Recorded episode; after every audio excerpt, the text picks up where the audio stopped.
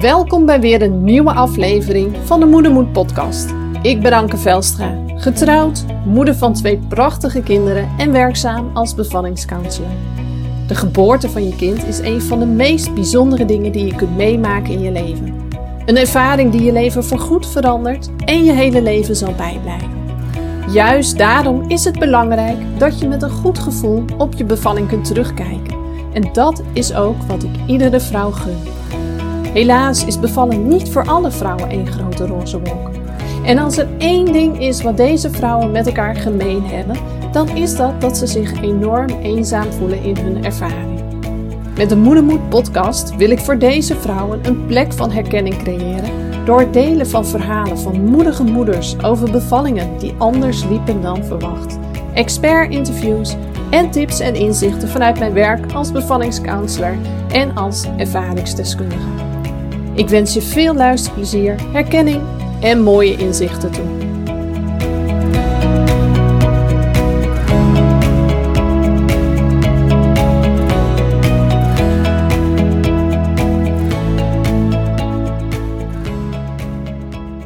Hoi, wat leuk dat je weer luistert naar de nieuwe aflevering van de Moedermoed podcast.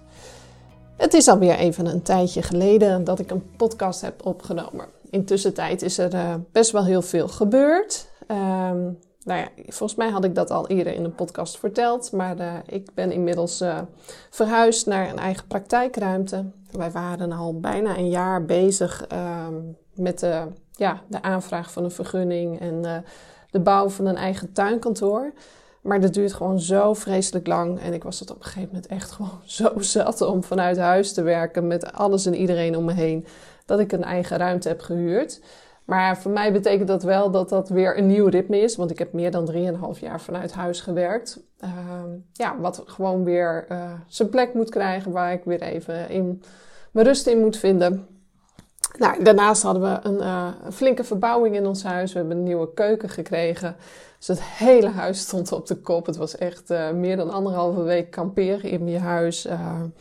Tussen het werken door wel klussen, verven, weet ik veel wat. dus het was gewoon heel onrustig. En ik merk als ik heel onrustig ben of ik heb even wat meer aan mijn hoofd dan normaal. En dan kan ik gewoon de rust niet vinden om een podcast op te nemen. Um, en ergens blokkeert het ook vaak wel een beetje mijn creativiteit, mijn ideeënstroom. En nu, en nu dat allemaal achter de rug is en de rust weer ja, weet je, had ik gelijk weer een idee voor een podcast. Dus ik heb voor mezelf die druk ook wat losgelaten. ik probeer iedere keer oh, één keer in de week of één keer in de twee weken een nieuwe podcast te maken. En dat hou ik dan een poosje vol, maar dan gebeurt er iets en dan verlies ik het weer. Ja, en dan ligt het weer een paar weken stil. Dus voor nu heb ik voor mezelf gewoon niet de druk eraf gehaald. Als ik inspiratie heb om een podcast op te nemen, dan ga ik dat gewoon doen. En heb ik het niet, dan heb ik het niet. En dan, uh, nou, dan duurt het even wat langer. Ook goed. En dat werkt voor mij gewoon een stuk beter. Maar waar ga ik het nou over hebben in deze podcast met je? Ik neem even een slokje thee. Deze podcast um, gaat over als je op dit moment zwanger bent um, en je bent bang voor de bevalling. Bijvoorbeeld uh, omdat je last hebt van een angst- of paniekstoornis of omdat je last hebt uh, van angst voor de bevalling, omdat je al een eerdere hele heftige bevalling hebt meegemaakt. Uh, of misschien omdat je nare seksuele ervaringen in je rugzak hebt. Of andere dingen die je hebt meegemaakt in je leven. Nou, die behoorlijk uh, impact hebben gehad. En die er nu voor kunnen zorgen dat, ze maar, ja, dat je toch een beetje angstig bent voor de bevalling. Wanneer je in die situatie zit, en je heel graag wil voorbereiden uh, op de bevalling, zijn er wel een aantal zaken die je moet weten. En daar wil ik het over hebben in deze podcast. Um, als je je gaat voorbereiden op de bevalling, weet je, er zijn tig uh, uh, zwangerschapscursussen, zwangerschapsbegeleiding in allerlei vormen en soorten en maten. Maar als jij te maken hebt met echte angst voor de bevalling, en dat wordt veroorzaakt door die dingen die ik eerder al heb genoemd, dan zijn dit soort cursussen vaak niet helemaal geschikt voor jou. En waarom? Dat ga ik je vertellen. Sowieso is het belangrijk dat iedere vrouw, ja, weet je, dat gun ik gewoon iedere vrouw, uh, meer kennis heeft over het hele fysiologische proces rondom bevallen. Hè, wat kun je verwachten? Uh, wat gebeurt er? Uh, hoe kan ik daar een positieve invloed op uitoefenen? Ehm, ja, hoe kan ik mijn ademhaling gebruiken? Hoe kan ik verschillende houdingen toepassen? Eigenlijk, wat kan ik eraan doen dat mijn bevalling zo soepel mogelijk verloopt? Um, welke wensen heb ik voor de bevalling? Um, wat is belangrijk voor mij tijdens de bevalling? Dus dat leg je vaak vast in een geboorteplan of in een bevalplan. Weet je, dat kun je eigenlijk overal wel krijgen. En er zijn zoveel aanbieders, maar dat is eigenlijk. Natuurlijk zitten er verschillende nuances in en vanuit verschillende oogpunten is dat zeg maar geschreven en bedacht. Maar de, ja, dat overlapt elkaar enorm. Maar als er angst speelt, uh, moet je soms op een andere manier naar dingen kijken. En vooral naar dingen die angst triggeren. En dat zit vaak juist niet in dat soort cursussen. Heb ik zelf ook ervaren. Um, toen mijn jongste zoon geboren werd, dat is nu alweer ruim drie jaar geleden. Van tevoren heb ik een, een hypnobirthing cursus gedaan. En ik was heel erg blij met de informatie die ik kreeg. Um, en tegelijkertijd voelde ik me ook wel opgelaten om mijn verhaal te doen. Dat heb ik ook niet zo goed kunnen doen, omdat er stellen om me heen zaten die zwanger waren van hun eerste kindje en die wilde ik gewoon niet afschrikken. Um, daarnaast gingen we oefeningen doen uh, die zouden, ontspanning zouden moeten brengen. Maar in mijn geval triggerden ze eigenlijk alleen maar de oude angst ik merkte dat mijn docent daar niet voldoende op toegerust was. Dus eigenlijk ook niet wist wat ze moest doen toen dat gebeurde. En ja, het, het sloot gewoon niet helemaal aan bij wat ik nodig had. En inmiddels doe ik dit werk als bevallingscounselor en inmiddels ook als doula. Um, en ben ik nou heel erg gaan uitzoeken van, maar wat miste dan op dat punt? En dat zijn nogal wat dingen. Nou, het klinkt misschien nu nog heel vaag wat ik zeg, dus ik zal een voorbeeld nemen. Pijnstilling is eigenlijk altijd een onderwerp wat in bijna iedere zwangerschapscursus voorbij komt. Um, je hebt natuurlijk natuurlijke vormen van pijnstilling. Hè, die worden eigenlijk altijd uh, behandeld. Nou, dan moet je denken aan houdingen, aan, massage, tegendruk, aan ademhaling, beweging. Nou, zo zijn er nog een tal van dingen te noemen uh, die je kunt inzetten om op een natuurlijke manier uh, pijnstilling te krijgen. Maar je hebt natuurlijk ook medische vormen van pijnstilling. Hè. Denk bijvoorbeeld aan een ruggenprik of uh, aan morfineachtige uh, dingen. Een morfinepompje of een morfine petidineprik in je been. Uh, sommige ziekenhuizen gebruiken hier al lachgas, maar dat zijn er nog niet zo heel veel. En pijnstilling, als dat wordt besproken, dan worden altijd ook uh, tijdens een cursus, dan worden er ook altijd de voor's en tegens afgewogen. Hè? Want uh, een ruggenprik uh, geeft over het algemeen goede pijnstilling als hij uh, goed gezet wordt. geeft daardoor ook ontspanning van de bekkenbodem, wat de ontsluiting gewoon enorm ten goede kan komen als daar heel veel spanning zit. Um, het, uh, het kan ervoor zorgen als je heel erg moe bent dat je nog even kunt rusten of even kunt slapen. Um, nou ja, dat zijn zo een aantal voordelen van een ruggenprik. Maar een ruggenprik kent ook nadelen. Hè? Uh, de kans op, op een kunstverlossing, dus uh, dat er een vacuümpomp nodig is of uiteindelijk een keizersnede, is een stuk hoger als je kiest voor een ruggenprik. Um, nou ja, als je een ruggenprik hebt, kun je niet meer rondlopen, lig je in bed. Uh, ruggenprik uh, kan bijvoorbeeld wat, uh, wat koorts geven. Nou, dat zijn zo'n paar dingetjes, ehm, nou ja, wat de nadelen zijn van de ruggenprik. En het is ook belangrijk dat je die informatie hebt op het moment dat je zo'n keuze gaat maken. Hè? En dat je voor jezelf kunt afwegen wat zijn de voordelen, wat zijn de nadelen. En weeg dat tegen elkaar op. Ehm, maak ik deze keuze op basis daarvan? Of probeer ik het toch nog even zonder, omdat ik vind dat er te veel nadelen aan zitten? En iedereen staat er natuurlijk weer anders in, kijkt daar op een andere manier naar, dus zal ook een andere keuze maken. En dat is oké. Um, als, als ik als doula erbij ben in de voorbereiding of tijdens de bevalling, zal ik er altijd voor zorgen dat ouders deze informatie krijgen. Uh, maar het is niet aan mij om daarin een advies te geven. Je, je levert de informatie aan zodat ze een goed gefundeerde keuze kunnen maken. Maar de keuze maken zij. En voor de een voelt bijvoorbeeld 1% kans op uh, dit en dit en dit een stuk groter dan voor de ander. Dat is zo verschillend. En ja, die ruimte moet er ook gewoon zijn en die moet er ook gewoon blijven. Maar als jij last hebt van een angst- of paniekstoornis, of jij hebt last, uh, je hebt een eerdere heftige bevalling meegemaakt, of je hebt een nare seksuele ervaring in je rugzak, of iets anders heftigs meegemaakt, waardoor je nu dus angst hebt voor de bevalling.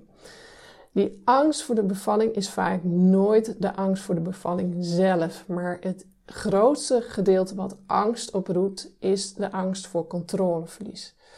De angst dat er dingen gaan gebeuren waar je totaal geen invloed meer op hebt. Dat, ze, dat mensen ongevraagd handelingen gaan uitvoeren, aan je lijf zitten, dat je geen zeggenschap meer hebt, dat je niet gehoord en gezien wordt.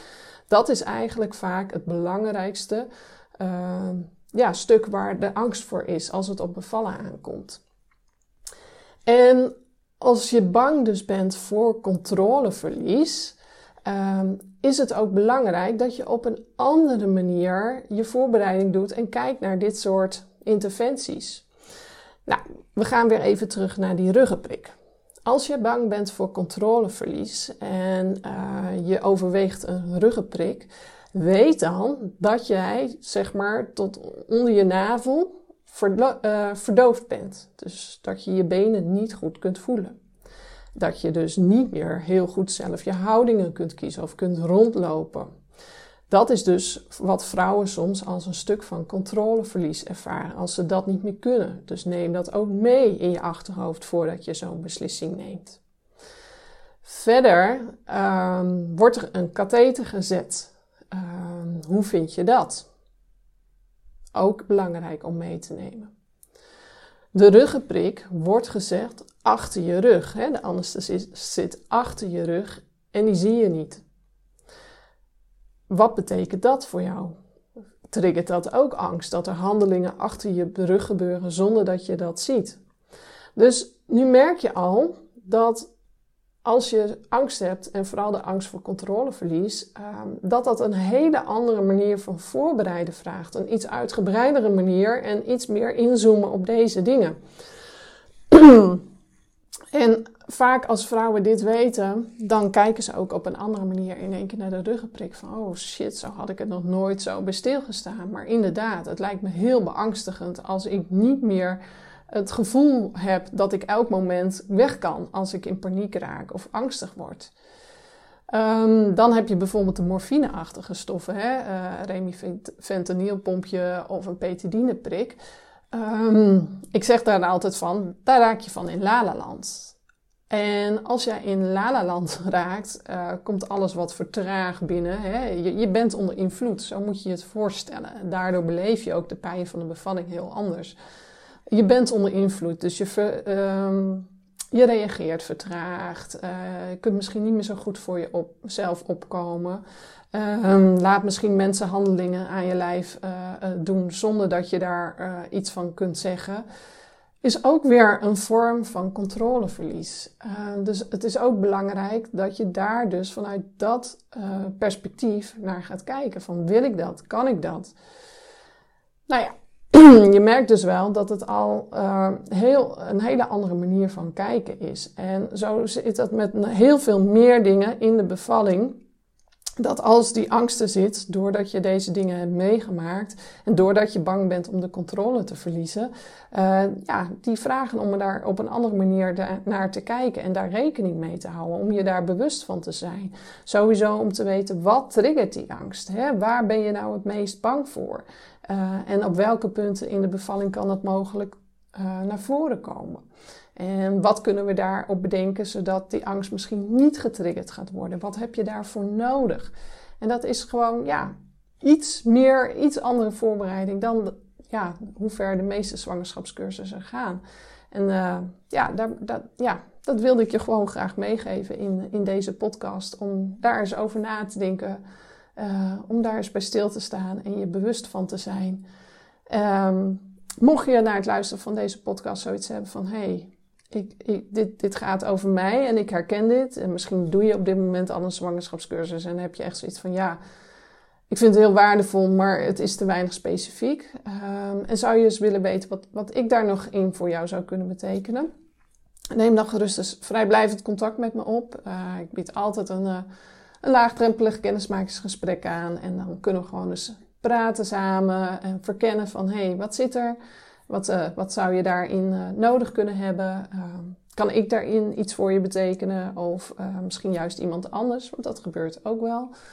Um, ja, als je daar behoefte aan hebt, doe dat gerust. Um, je kunt mij een, een mailtje sturen via contact.ankevelstra.nl ehm, of bijvoorbeeld een, een directe uh, een DM'tje, een, uh, een berichtje via social media. Dat, dat kan ook, die beantwoord ik ook gewoon.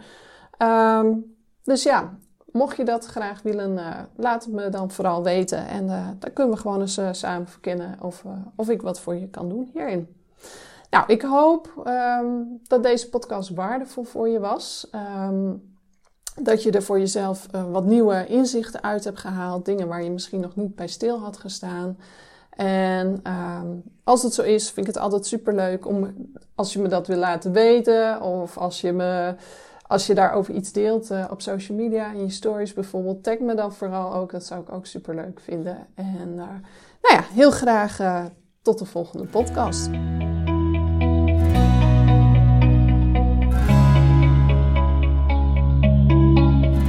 Erg bedankt voor het luisteren naar deze aflevering van de Moedermoed podcast. Vond je deze aflevering interessant en waardevol? Maak van deze podcast dan geen goed bewaard geheim. Bijvoorbeeld door een screenshot te delen via social media of stories en mij daarin te taggen, of door een review achter te laten op Apple Podcasts. Daardoor wordt de Moedermoed podcast nog beter gevonden en kan ik zoveel meer vrouwen bereiken en ondersteunen die zich nu eenzaam voelen in hun bevalervaring. Dankjewel alvast en heel graag tot de volgende podcast.